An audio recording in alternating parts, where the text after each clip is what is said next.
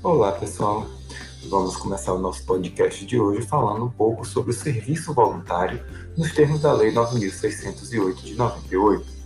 O serviço voluntário, para os fins desta lei, ele é aquela atividade não remunerada prestada por uma pessoa física.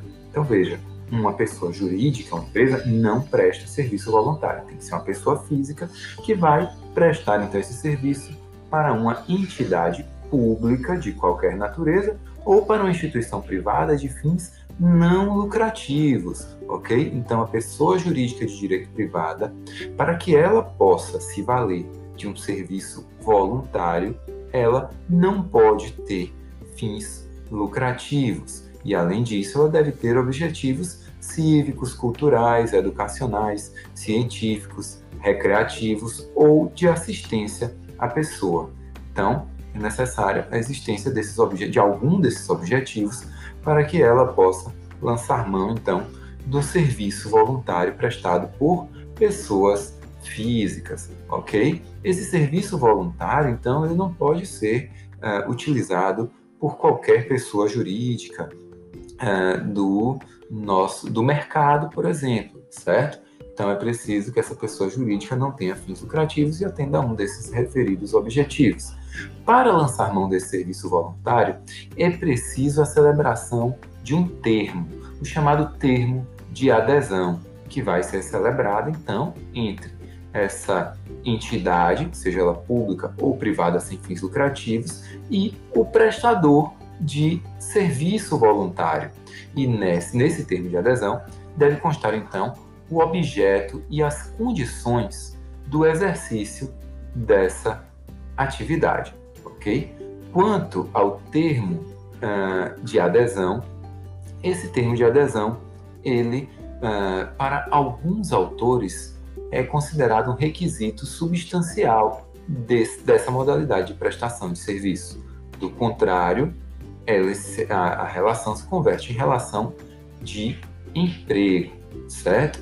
Mas para outros autores, a exemplo de Luciano Martinez, que a gente tem uh, utilizado em nossa, nosso semestre, uh, para ele não é um requisito essencial, não. Sua ausência não transforma, uh, não transforma a prestação de serviço automaticamente em, em trabalho, em relação de emprego, ok? vale a pena a gente lembrar ainda que o serviço voluntário, ele, é, ao ser contratado é, pela administração pública, certo? De maneira irregular, ele não vai se converter numa relação de emprego, porque há uma vedação à contratação de empregados públicos sem concurso, no artigo 37, inciso 2, parágrafo 2 da Constituição. Portanto, nos diz a súmula 363 do TST que a contratação de um servidor público após a sua Constituição de 88 sem aprovação em concurso encontra óbice no 37, inciso 2 e parágrafo 2 somente lhe conferindo então o direito ao pagamento da contraprestação pactuada em relação ao número de horas trabalhadas, respeitado o valor da hora do salário mínimo e dos valores referentes ao FGTS, ok? Então, ele só vai ter direito à remuneração das horas trabalhadas, sendo que esse valor da hora vai ser o, o, o, vai ser, não pode ser inferior ao valor de um salário mínimo uh, proporcional à jornada dele, certo? E uh, com, acompanhado do depósito para o FGTS. Então, quando a gente pensa em férias, 13 terceiro, demais direitos trabalhistas ou direitos uh, previstos no Estatuto dos Servidores Públicos, não vai ter esse direito se essa contratação for uma contratação irregular, a exemplo de um serviço voluntário que não preenche os requisitos uh, previstos na Lei 9.608 de 98. Um prestador de serviço voluntário, ele pode sim receber algum tipo de contraprestação, mas essa contraprestação não pode ser tão significativa, tão vultosa, que mude o objetivo da prestação desse serviço.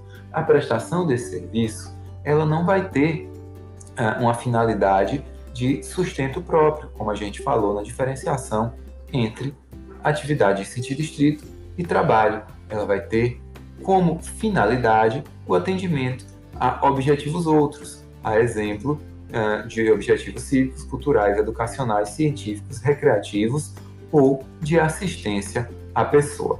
Então, a contraprestação módica ela é admitida, ela não vai desnaturar esse esse vínculo de serviço voluntário, certo? Não vai transformá-lo em outro vínculo de outra natureza, a não ser que seja uma contraprestação uh, muito significativa a título de salário de remuneração, que vai, uh, na verdade, uh, ensejar aí a pactuação de um contrato que seria aí um, um contrato de trabalho lato senso cujo a espécie, cuja espécie a gente teria que analisar no caso concreto para ver de qual se tratava.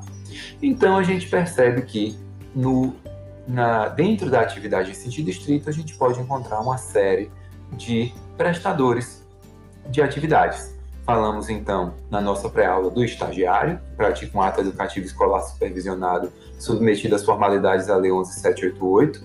Falamos agora do serviço voluntário, uh, que tem objetivos cívicos, culturais, educacionais, recreativos ou de assistência à pessoa e que se caracteriza, então, por não ter a onerosidade nem no, nem no aspecto objetivo, nem no aspecto subjetivo, objetivo de recebimento de valores significativos ou de, uh, no aspecto subjetivo de uh, apenas com o objetivo de oferir essa contraprestação onerosa, certo?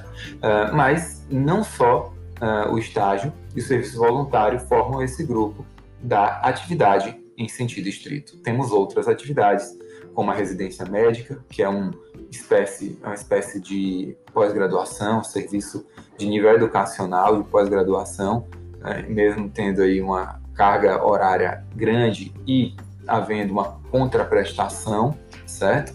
É, entendida aí como é considerada a residência médica uma atividade em sentido estrito, uh, não é trabalho, salvo para fins previdenciários, porque contribui para a previdência social.